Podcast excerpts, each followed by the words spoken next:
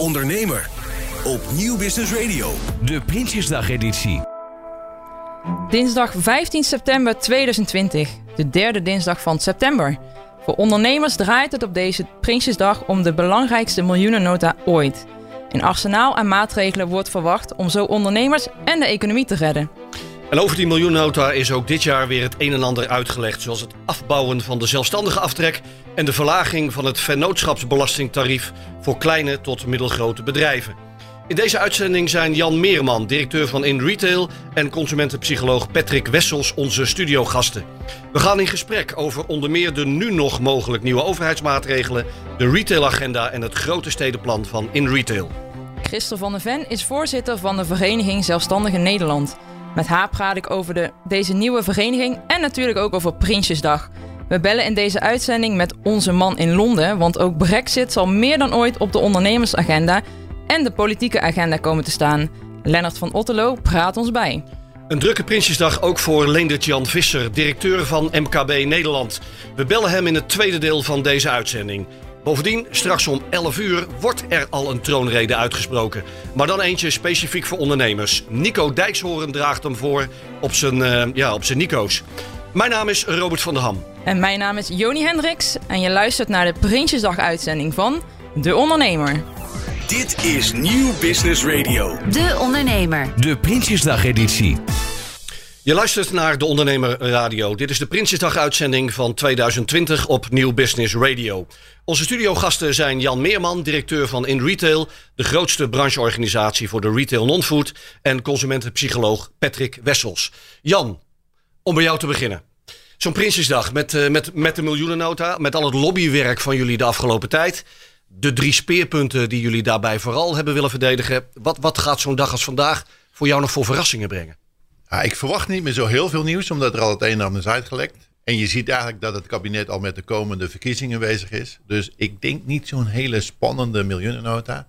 Al hoop ik eigenlijk nog wel dat ze iets gaan zeggen over financiering.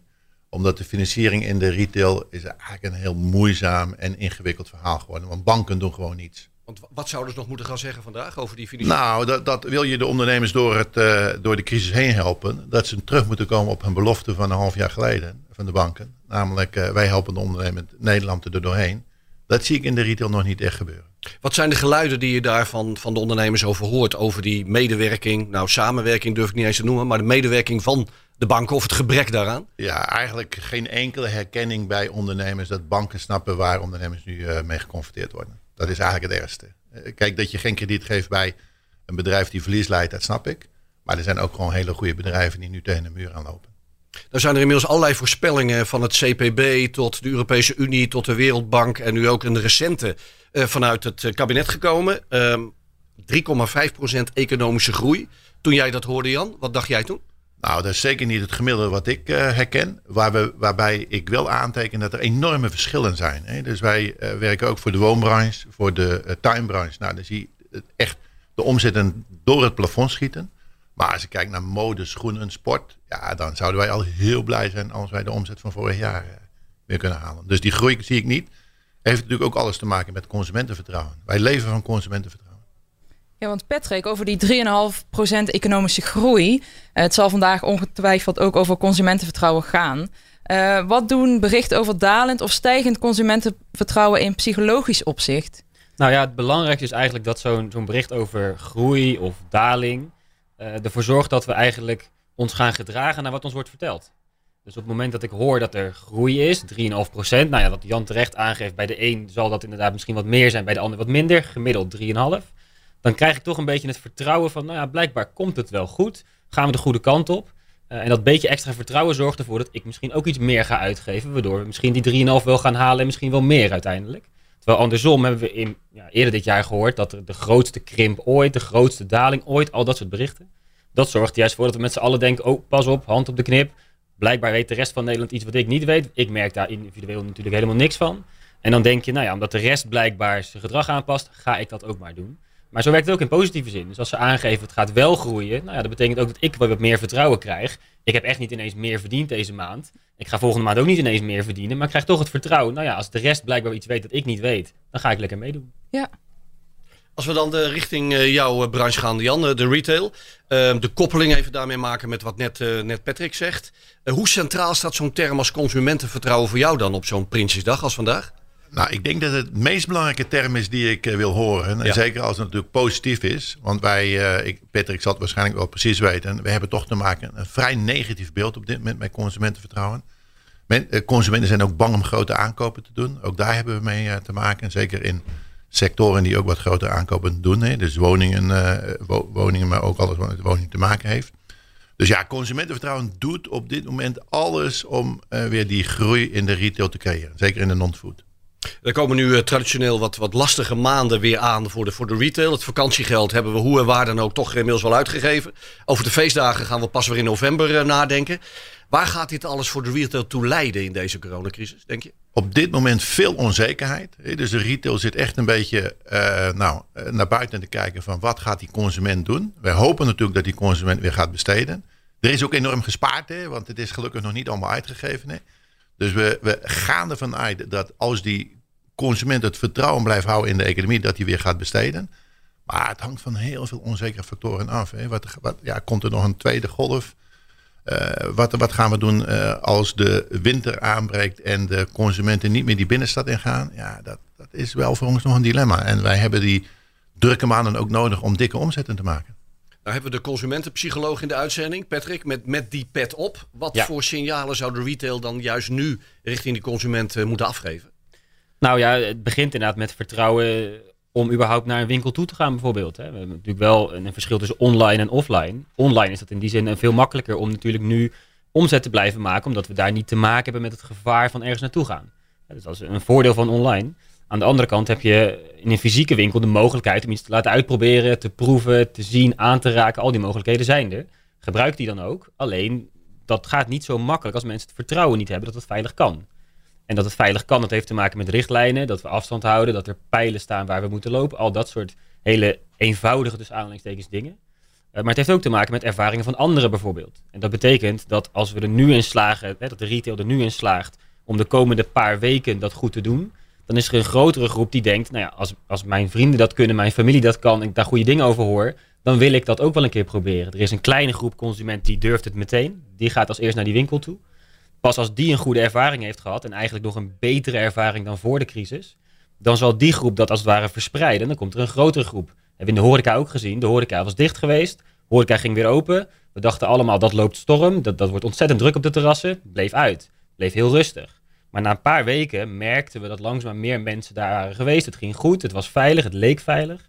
En daardoor durfde een grotere groep. En nu zitten de de terrassen weer vol. Ja. Dus laten we dat nou in de retail ook proberen. Door in ieder geval die eerste groep zo te omarmen. En zo als het ware in de watten te leggen. Dat die een goede ervaring hebben. En dat die ervoor zorgen dat de rest ook weer komt. Logisch verhaal, eh, Jan? Ja, in die zin logisch. En ik ben het ook wel met Patrick eens. Alleen, eh, we hebben in de laatste maanden wel wat last gehad van gemeenten die daar niet echt goed op inspeelden. Hè. We hebben natuurlijk toch burgemeesters gehad die veiligheid eh, ver boven eh, alle andere belangen stelden. En ik snap dat ook wel. Maar daarmee wel een beetje de ste- steden dichttimmerden. Dus ja, we hebben best wel last in de grote steden van het gedrag van eh, ja, het college. Die zo'n beetje alles doet om, eh, om consumenten tegen te houden om naar de stad te gaan. Je luistert naar De Ondernemer Radio met als studiogasten Jan Meerman van In Retail en consumentenpsycholoog Patrick Wessels. Na de muziek praten we met beiden verder, onder meer over de retailagenda en het grote stedenplan. Dit is Nieuw Business Radio. De Ondernemer. De Prinsjesdag-editie. Je luistert naar de Ondernemer Radio. Dit is de Prinsjesdag-uitzending van 2020 op Nieuw Business Radio. Onze studiogasten zijn Jan Meerman, directeur van In Retail... en consumentenpsycholoog Patrick Wessels. Jan, laten we het hebben over de retail-agenda. Jullie onderzoek van dit voorjaar... met cijfers die er niet om, eh, om liegen. Binnen twee jaar zou een kwart van de non-foodwinkels gaan sluiten... vanwege deze coronacrisis. Eh, ik herken het wel en ik denk dat het ook eh, de trend eh eh, bevestig ik. Ik denk dat het wel op het meest ongunstige moment is geweest toen ondernemers daar om de gevraagd zijn. Ja, want we hebben het over april, mei. April, mei, Ja, toen ja. was het echt diepe crisis. Hè? Radeloze ondernemers die echt met hun handen omhoog stonden van wat gaat er nu gebeuren. Ik denk dat die, als die enquête nu gehouden zou worden, gaan we trouwens weer doen. Hè? We gaan hem meer in september, oktober houden. Dat die iets minder ongunstig is. Maar de trend is heel duidelijk. We hebben te veel winkels Mede ook natuurlijk omdat een deel van de omzet online is gegaan. Dus niet alleen door corona. Dus de algemene trend is minder winkels. En corona heeft het versterkt. Maar zouden die cijfers in het onderzoek dan straks juist heftiger worden nog dan nu? Of ik, zie je... ik denk dat het iets minder heftig wordt. Eh, omdat de paniek is wat weg. Uh, kijk, ondernemers waren echt in die periode april, mei. Die hadden echt het idee, mijn bedrijf wat 100 jaar bestaat, dat verdwijnt in, in, in vier, vijf maanden. Nou, die, die, die, ja, die angst is nu een uh, end weg. Maar de onzekerheid is groot en de trend is gewoon te veel winkels. En hoe zie jij dat, Patrick? Een retailsector die achteruit holt omdat consument op vaccin of medicijn wacht en winkels mijt. En dat al helemaal met de recente cijfers van de coronabesmettingen. Ja, nee, dat, dat is een groot probleem inderdaad. En, en wat dat betreft, om die consument weer hè, dat vertrouwen te geven naar zo'n winkel te komen bijvoorbeeld, dat is al ontzettend moeilijk. En dan kun je online wel een deel opvangen, dat is heel fijn. Uh, maar niet iedere winkel kan dat, kan dat zomaar doen. Hè. Misschien zijn die mogelijkheden ook niet altijd. Uh, en dat betekent toch dat je diegene naar de winkel moet krijgen. En dan kun je daar een, een mooie ervaring aanbieden en dat een belevenis maken. Dat is in principe het antwoord vaak. Uh, maar dan nog is het niets gezegd dat zo'n consument naar je winkel toe komt. Moet hij vertrouwen voor hebben. En, en, en eigenlijk zoals ik net al aangaf, een deel heeft dat vertrouwen van zichzelf. Maar dat vertrouwen dat komt ook voort uit het feit wat je ervaringen uit het verleden zijn geweest. Of je dat eerder hebt meegemaakt. Hebben we niet eerder meegemaakt, want deze situatie is er niet geweest. Dus we moeten teruggrijpen op algemene situaties waarin we geen vertrouwen hadden. En dan bedenken, wat hebben we dan gedaan? En durven we dan nu weer te gaan? Nou, je merkt dat is best wel moeilijk. En het heeft te maken met een sociale norm. Wat doet de rest? En vandaar dat wat doet de rest, dat ik die zo interessant vind. Uh, dan kun je proberen om in ieder geval die winkelstraat weer te vullen. Uh, nou ja, Jan geeft net terecht aan, de, de, de, overheid speelt ook een rol in. En dat gaat niet altijd even makkelijk samen natuurlijk. Uh, maar, dat is echt de kunst. Het idee creëren dat je weer veilig kunt winkelen. En dat er weer andere mensen dat doen. En of dat dan zo is, hè, dat de winkelstraat echt weer vol is. Of dat het zo lijkt.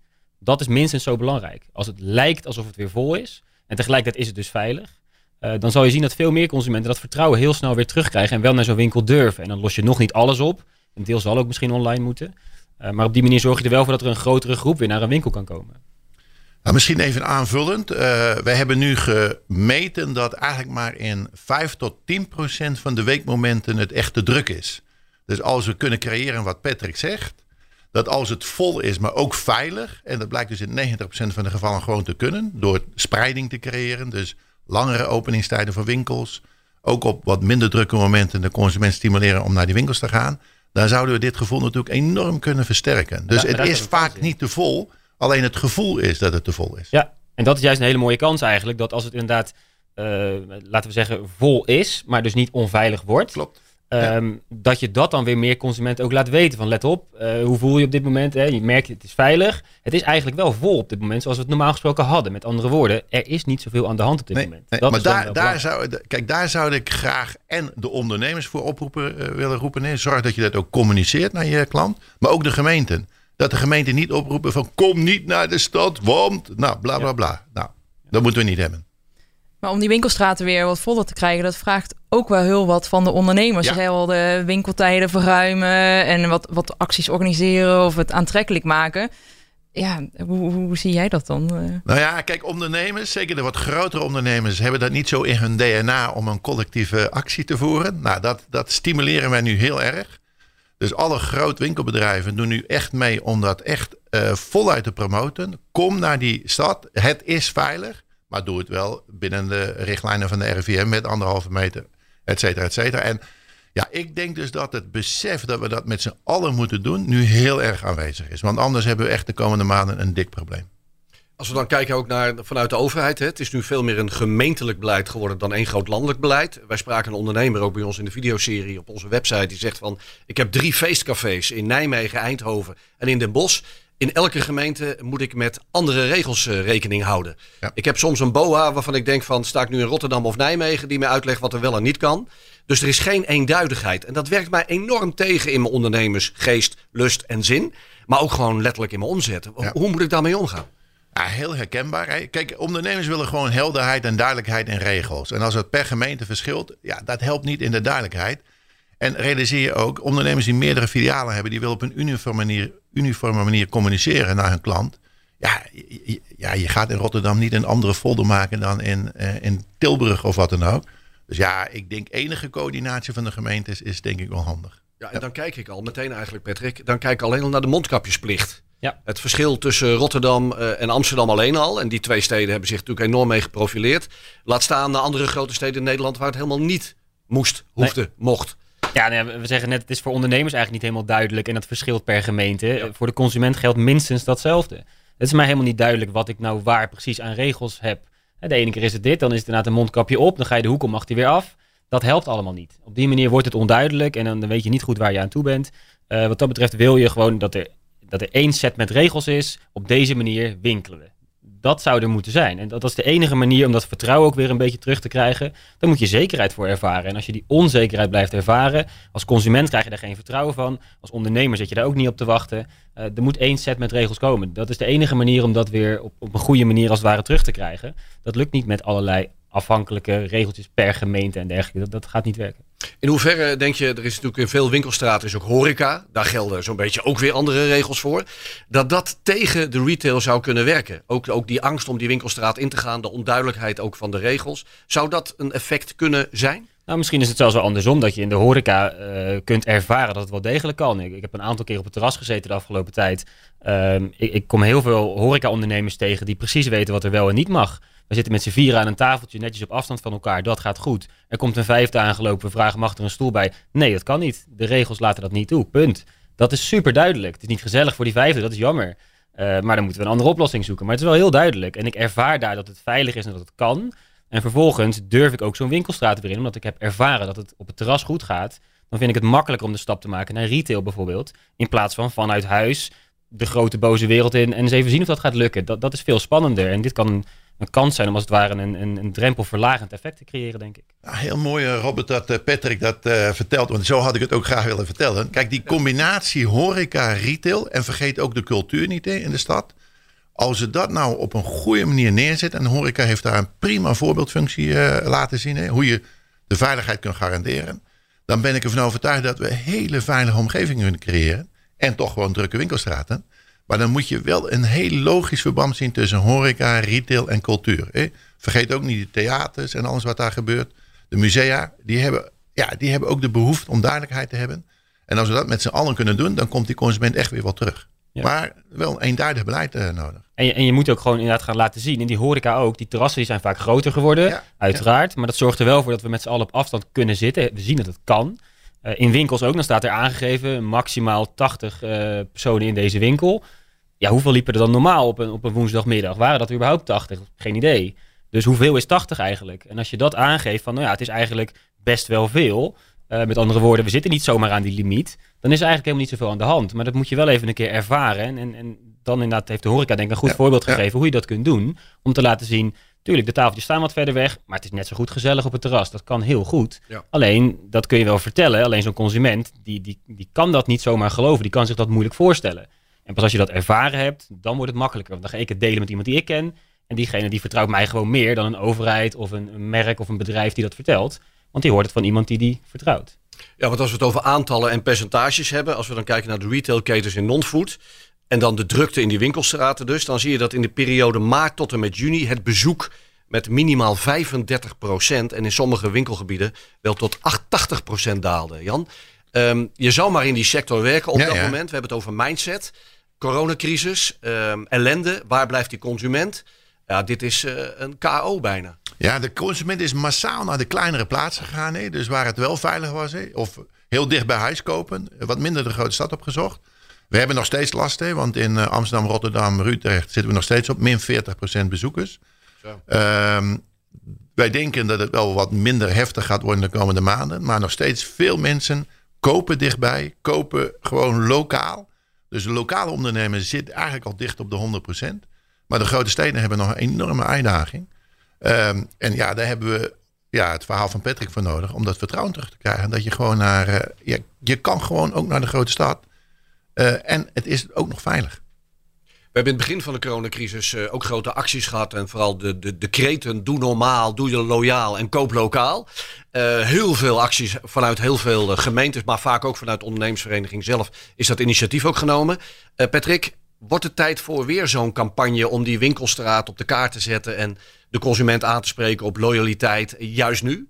Ja, dat denk ik wel. Maar het is ook belangrijk denk ik om te weten op wat voor manier je winkelt. Hè? Op het moment dat je naar zo'n grote stad gaat bijvoorbeeld dan kun je er bij wijze spreken een soort dag uit van maken als je daar niet vandaan komt. Terwijl als je lokaal gaat, dat betekent ik heb in principe wat nodig.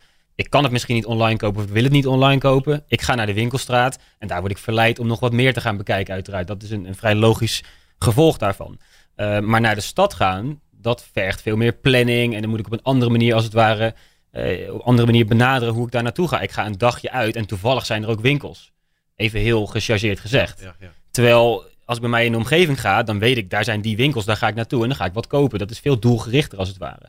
En dat naar de stad gaan, dat zit veel meer in een soort dagje uithoek, plezierhoek en dan eventueel wat kopen. En die benadering is heel anders. Alleen dat dagje uit naar zo'n stad, dat durven we misschien nog niet, omdat dus dat vertrouwen niet is dat dat ook goed gaat. En, en, en dat is een proces dat duurt gewoon even voordat dat terugkomt. Um, en, zoals eerder gezegd, er is één groep, een kleinere groep, die durft dat. En laten we die nou aanspreken van, nou kom dat nou eens ervaren, kom dat nou eens doen. En omarm als grote stad als het ware die groep om ze zo'n goede ervaring te geven, dat ze dat ook kunnen gaan verspreiden. Dat is denk ik de enige manier. Want je kunt mensen nog zo vaak vertellen, het is veilig. Als ze het niet zelf ervaren of niet horen van iemand die ze heel erg vertrouwen, dan gaan we daar toch niet in mee.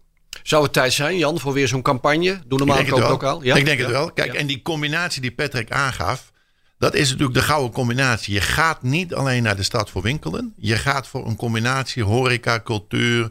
Ook gewoon een terrasje pakken of op een, uh, op, op een hele uh, lekkere manier uh, vertier zoeken. En dan moet dat gewoon goed zijn. En ik denk dat het, ja, wij doen dat in de grote steden, doen we dat al. Campagne voeren.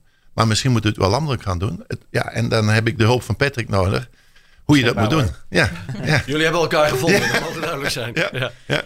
Ja, want uh, om meer mensen naar de grote steden te, te trekken, hebben jullie uh, met 13 grote gemeenten uh, het grote stedenplan ja. besproken. Ja. Um, maar ook met andere brancheverenigingen, winkelketens, MKB-ondernemers en vastgoedeigenaren.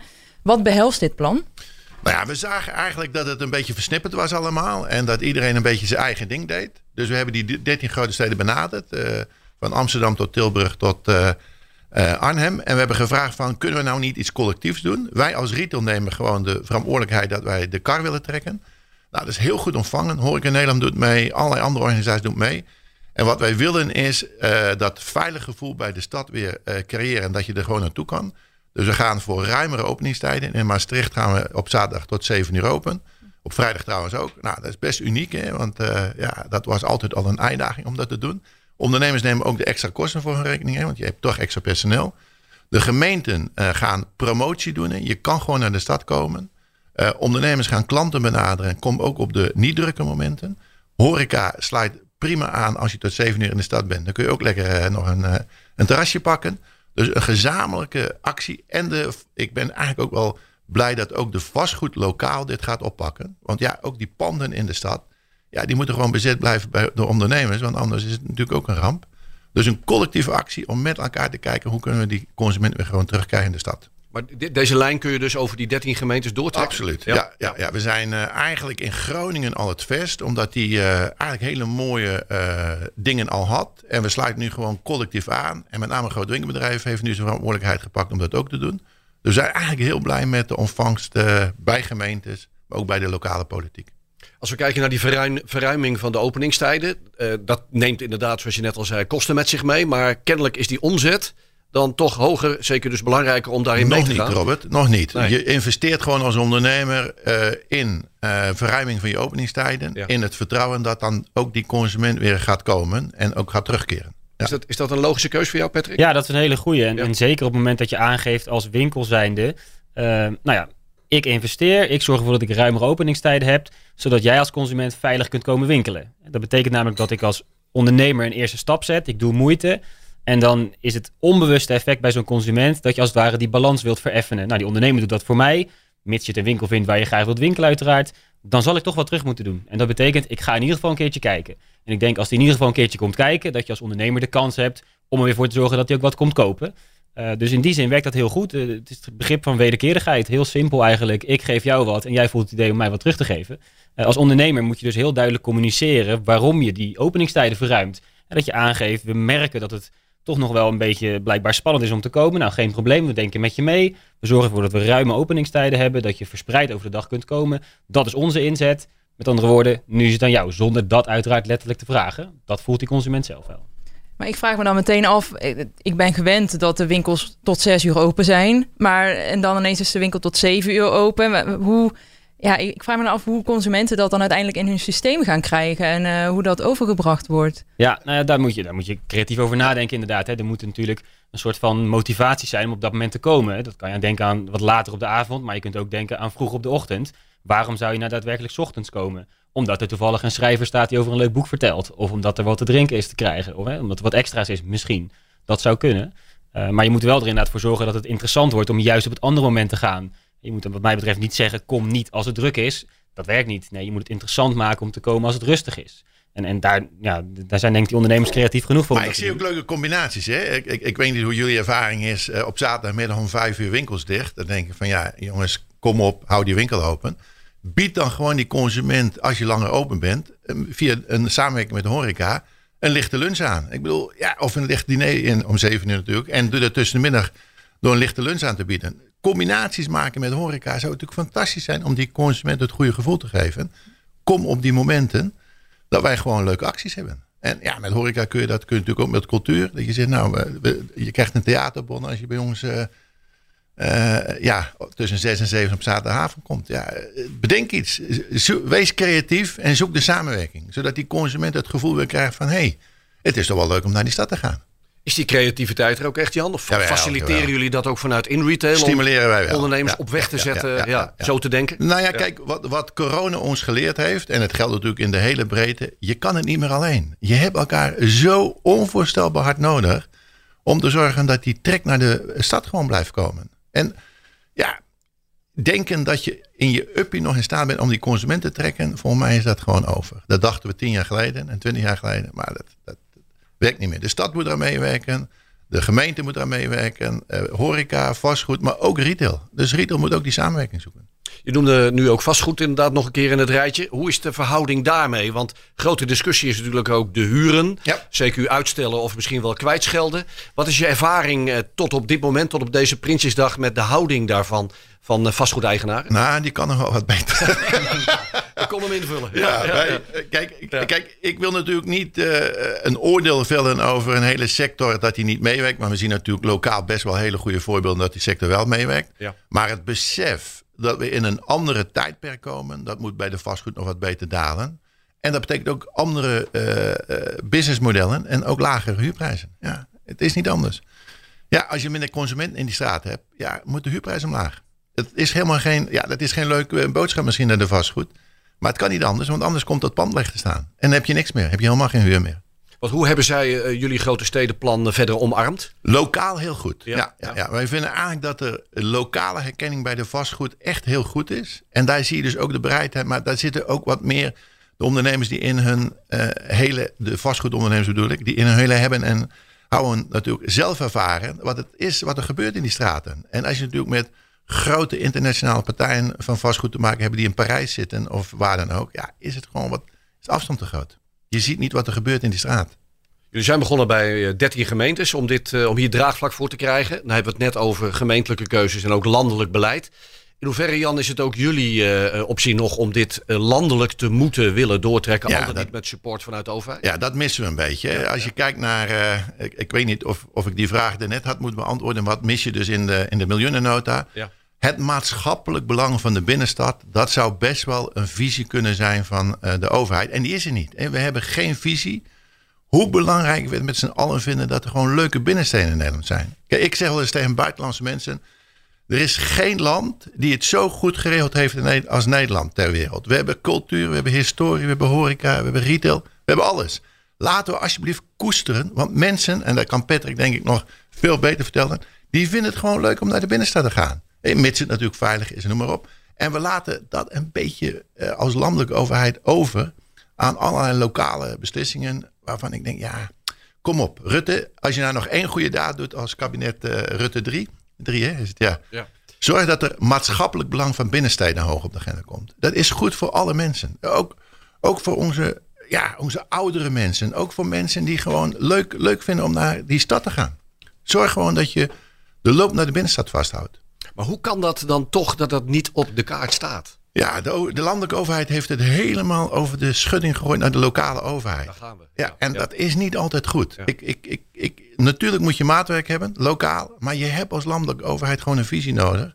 om dit gewoon hoog op de agenda te houden. Ja, en die plek op de agenda verschilt dus nog steeds per, per gemeente. En dus ook het effect is daarvan dus heel moeilijk te meten eigenlijk. Als je ja, wij zien nog steeds gemeentes die vinden dat er meer winkels moeten komen.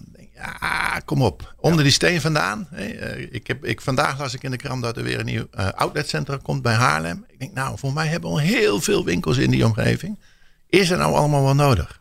Dus stoppen met uitbreiding en zorg dat je gewoon geconcentreerde winkelgebieden creëert zonder gaten.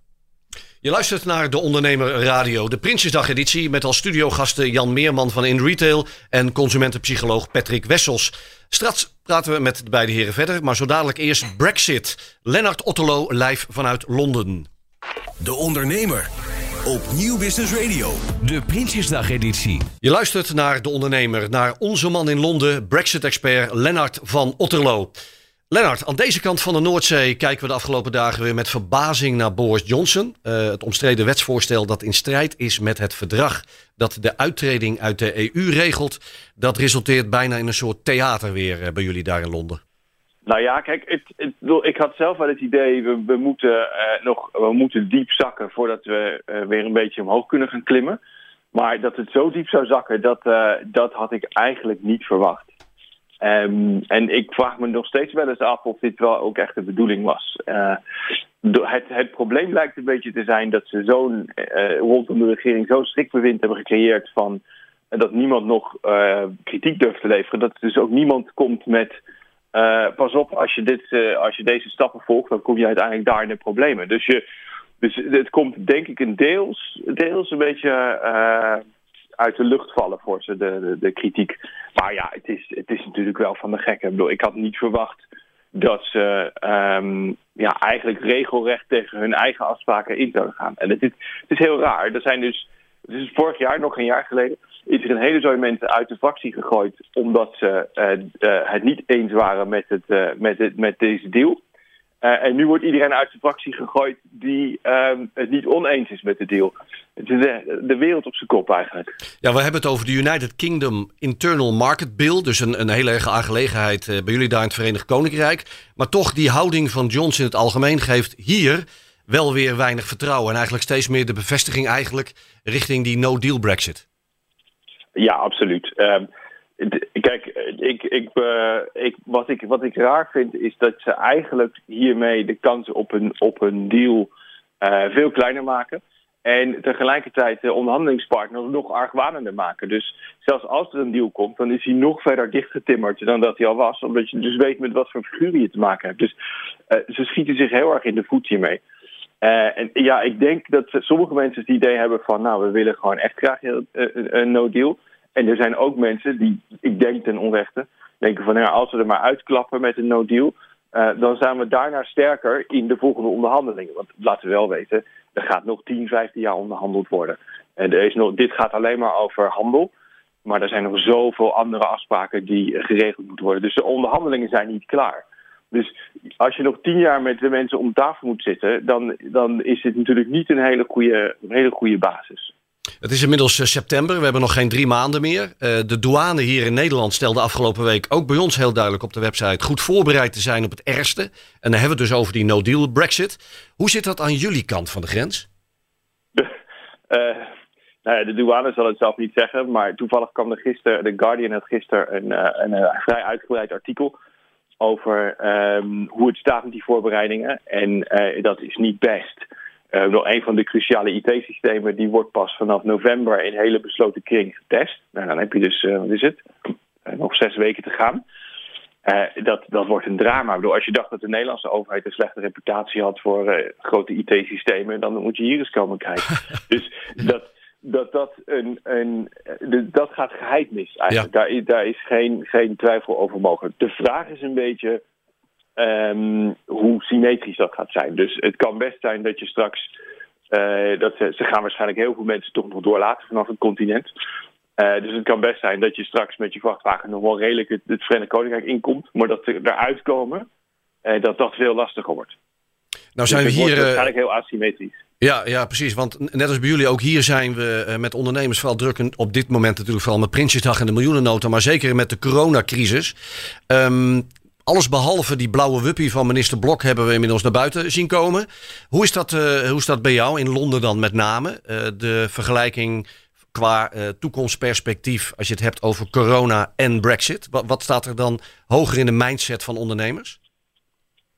Ehm, nou, ik denk, het, was duidelijk corona voor een hele lange tijd. Ik denk dat sinds de afgelopen week Brexit weer terug is op de agenda. Um, en ja, met onder een heel somber gesterte. Want ik denk, het was zo al, al een tijd zo dat best wel veel ondernemers niet wisten of ze het einde van het jaar überhaupt wel gingen halen. En als je daar dan nu dit overheen krijgt, Um, daar word je niet heel gelukkig van. Ik bedoel, we hebben gezien dat een heleboel bedrijven voorraden hadden aangelegd voor Brexit. En toen kwam die corona er overheen. En dan hebben ze dus die voorraden die ze hadden, hebben ze eigenlijk opgebruikt. Uh, en als je al je mankracht in moet zetten om, om het hoofd boven water te houden over de zomer bijvoorbeeld, uh, dan heb je niet ook nog tijd gestoken in voorbereiden voor Brexit. Dus dat moet nu ineens allemaal terug. Uh, terwijl ja, het, het neigt hier wel weer een beetje richting een tweede golf. Dus het kon echt niet slechter qua timing. Eh, maar ik kan me ook voorstellen dat corona voor Johnson en consorten ook wel een ideale afleiding even was ten opzichte van Brexit. Ja, nee, ja absoluut. Hoewel het, het heeft wel een enorm deuk in hun imago opgeleverd. Uh, maar het, het, is wel zo inderdaad dat er mensen denken die de, de, de economische schade van Brexit wordt een beetje verstopt onder de economische schade van corona. Um, en dat is zeker in het begin denk ik zo. Het enige is dat, um, en dat, dat schreef de London School of Economics twee weken geleden, de effecten van Brexit gaan, die gaan veel langer duren. Dus die corona, over twee jaar kun je waarschijnlijk wel zeggen dat we terug zijn op een bepaald niveau. Um, met die Brexit gaat het veel langer duren voordat, je, ja, voordat alle supply chains weer in een, nieuwe balans hebben gevonden. Uh, dat gaat echt, echt veel langer duren, die effecten. Toevallig, uh, er is van de week uitgekomen dat uh, de handelsrelatie met Duitsland, die heel groot was, um, tientallen miljarden per jaar wordt er tussen die twee landen gehandeld, dat die enorm is weggezakt. En het vermoeden is nu dat dat deels komt door een heleboel Duitsers die hun supply chain hebben aangepast. En dus niet meer van Britse uh, bedrijven kopen. Nou ja, dat soort dingen, dat komt niet zomaar ineens terug. Die, die zijn waarschijnlijk voor goed kwijt. Je hebt ook heel veel contact met uh, Nederlandse ondernemers in Londen. Uh, je bent natuurlijk ook betrokken bij uh, een van de grootste organisaties in het Verenigd Koninkrijk die Nederlandse ondernemers op de kaart probeert te zetten en probeert op weg te helpen. Wat zijn de sentimenten die je bij hen op dit moment proeft?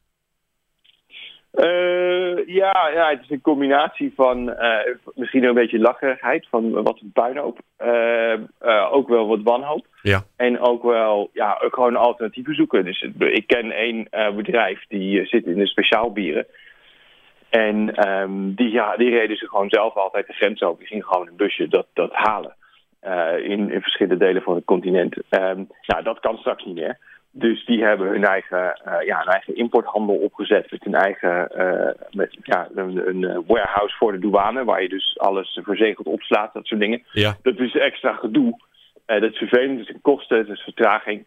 Maar ja, je, het enige voordeel is misschien dat je concurrent het niet doet. Um, dus daar, daar moet je dan nog een beetje ja, je hoop uithalen. Maar ja, voor een heleboel van dat soort mensen betekent het gewoon ja, wel extra hoofdpijn voor mij, heel, heel, heel klein voorbeeldje. Ik heb een aantal uh, eh, EU-domeinen, .eu. De meeste gewoon zeg maar, op de plank liggen. Um, en ik moest van de week ineens bewijzen dat ik die nog mag hebben, want die staan op mijn Britse bedrijf. En een Brits bedrijf mag geen EU-domeinnaam meer hebben. dus moest ik aantonen dat ik een, een Europees staatsburger was. En dan kon het gerecht worden. Ja, allemaal van dat soort kleine dingen, daar denk je eigenlijk niet zo over na. En ineens, oh, uh, dat, dat, dat moet ik toch nog gaan regelen. Ik gaf net al aan, eh, minister Blok heeft hier zijn blauwe wipje nog niet uit de kast gehaald. Er is hier nog geen overheidscampagne gestart om de ondernemers opnieuw te gaan wijzen op die no-deal Brexit die aanstaande is. Ik stel je deze vraag uh, regelmatig, uh, Lennart, en elke keer is het antwoord natuurlijk moeilijk. Het is natuurlijk bizar dat ik hem nu weer moet stellen en ik bijna het antwoord al weet. Maar wat zou je dan nu met die kennis ook van nu Nederlandse ondernemers die zaken doen met het Verenigd Koninkrijk kunnen adviseren? Nou ja, ik zou zeggen, ga uit van een New Deal, dan kan het alleen maar meevallen. Ja, ja, ehm, Het enige wat ik zou zeggen is, um, uh, kijk door alle puinhoop heen, probeer je, je risico's zoveel mogelijk te verkleinen. Dus zorg dat je niet afhankelijk bent van een Britse leverancier. Maar er zijn natuurlijk ook misschien wel wat kansen. Uh, het kan heel goed zijn dat een aantal van je Britse concurrenten uh, gaan omvallen. Dus eh, als jij eh, misschien wel Britse klanten erbij kunt krijgen en je bereid bent om daarvoor iets meer douaneformaliteiten te gaan doen, zitten er misschien ook juist wel kansen in, eh, in de Britse markt. Eh, juist dankzij Brexit. Daar gaan we het in Dat de, volgende... Daar gaan we het in de volgende podcast, onze man in Londen, uitgebreid over hebben. Dankjewel, Brexit-expert Lennart van Otterlo, live vanuit Londen. Dit is Nieuw Business Radio. De Ondernemer. De Prinsjesdag-editie.